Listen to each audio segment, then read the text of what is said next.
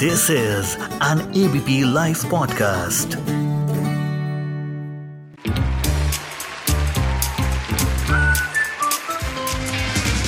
Ladies and gentlemen, the unknown movie review.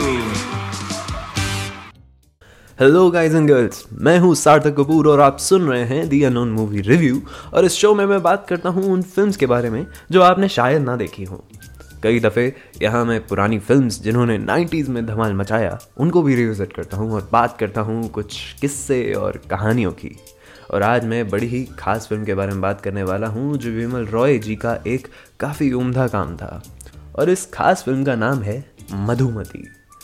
और आज मैं इस फ़िल्म की कुछ दिलचस्प बातें आपके साथ शेयर करूँगा। ये फ़िल्म हिंदी सिनेमा की फ़र्स्ट पैरानॉर्मल रोमांस फ़िल्म थी एंड वाज अ कोलैब जी हाँ जैन जी लैंग्वेज में ये शब्द आपने कई बार सुना होगा। तो ये कोलैब था ऋत्विक घातक, राजेंद्र सिंह बेदी में, जिन्होंने इसकी स्क्रिप्ट और डायलॉग्स लिखे। सलील चौधरी, जिन्होंने इसका म्यूज़िक कंपोज किया और जिन्होंने आनंद गोलमाल, चुपके चुपके, नमक हराम जैसी कल्ट फ़िल्में बनाई, वो डायरेक्टर जी हाँ ऋषिकेश मुखर्जी इस फ़िल्म के एडिटर थे। ये फ़िल्म है एक अधूरे इश्क की। और एक बात बता दूँ कि ये काफ़ी इंट्रीगिंग री इनकारनेशन स्टोरी थी, जिसने बाद की बहुत फिल्म्स को इंस्पायर किया। This film is based on a gothic noir genre and was criticized by the audience क्योंकि विमल रॉय ने कई और ऐसे काम किए थे जिनसे ये फ़िल्म बिल्कुल अलग थी। एंड वो फ़िल्म बड़ी सोशली साउंड थी, जैसे दो बीघा ज़मीन उदयर पाथे, माँ तो ये फ़िल्म एकदम क्रिटिक्स और ऑडियंस के लिए एक शॉकिंग एक्सपेरिमेंट था।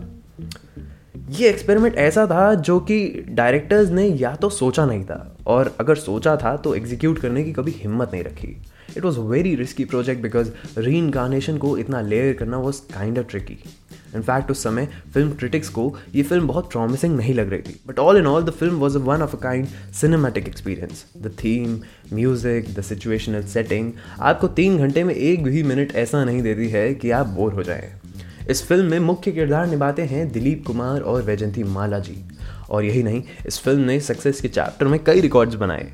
It won the national film in Hindi and Filmfare awards in nine categories और एक ऐसा रिकॉर्ड सेट किया जो फाइनली टूटा ठीक थर्टी सेवन ईयर्स बाद। और वो फ़िल्म कौन सी थी? गेस कीजिए। जी हाँ वो फ़िल्म थी डी डी एल जे यानी दिलवाले दुल्हनिया ले जाएँगे।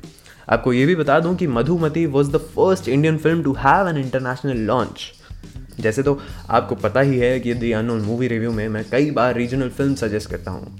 उसी तरह आप ये सोचिए कि 1958 के समय एक डायरेक्टर आसमीज म्यूज़िक के साथ एक्सपेरिमेंट करता है एंड रिसीव इनसेन अप्रिसिएशन जी हाँ यहाँ इनसेन थोड़ा पॉजिटिव है।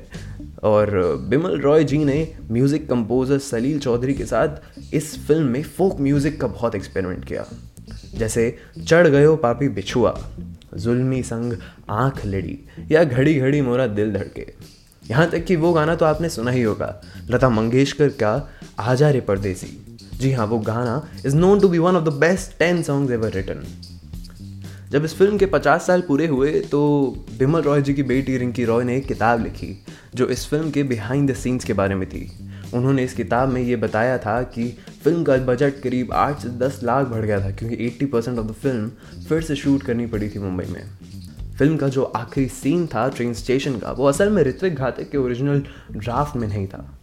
बम्बई की रॉक्सी सिनेमा में ये फ़िल्म 24 हफ़्ते तक चली थी। ये फ़िल्म अगर आपने देखी हो तो वैजंती माला की खूबसूरती को आप इग्नोर तो नहीं कर सकते। उनकी बेटी ने अपनी किताब में ये भी लिखा था कि ये उनकी सारी कॉस्ट्यूम्स पहले उनकी ग्रैंड मदर यदुगिरी देवी के लिए बनी थी। इनफैक्ट, फ़िल्म में जितनी भी चांदी की ज्वेलरी यूज़ हुई थी, वो काफ़ी हद तक उनकी खुद की ही थी। तो इसी के साथ ये तीन घंटे की फ़िल्म तो है, लेकिन वादा रहा, आप रिग्रेट नहीं करेंगे, ये एक्सपीरियंस ब्लैक एंड वाइट है, लेकिन हिंदी सिनेमा की एक आइकॉनिक फ़िल्म का दर्जा मिला है इसे। तो देखेगा ज़रूर आई गेस यूट्यूब पर अवेलेबल है। फिर मिलेंगे अगले हफ़्ते और बात करेंगे कोई दिलचस्प फ़िल्म के बारे में दिया मूवी रिव्यू पर। और मैं हूँ आपका host Sarthak Kapoor. Goodbye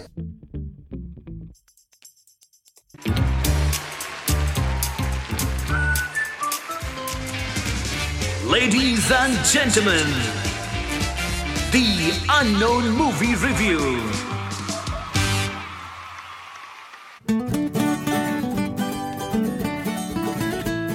This is an ABP Life podcast.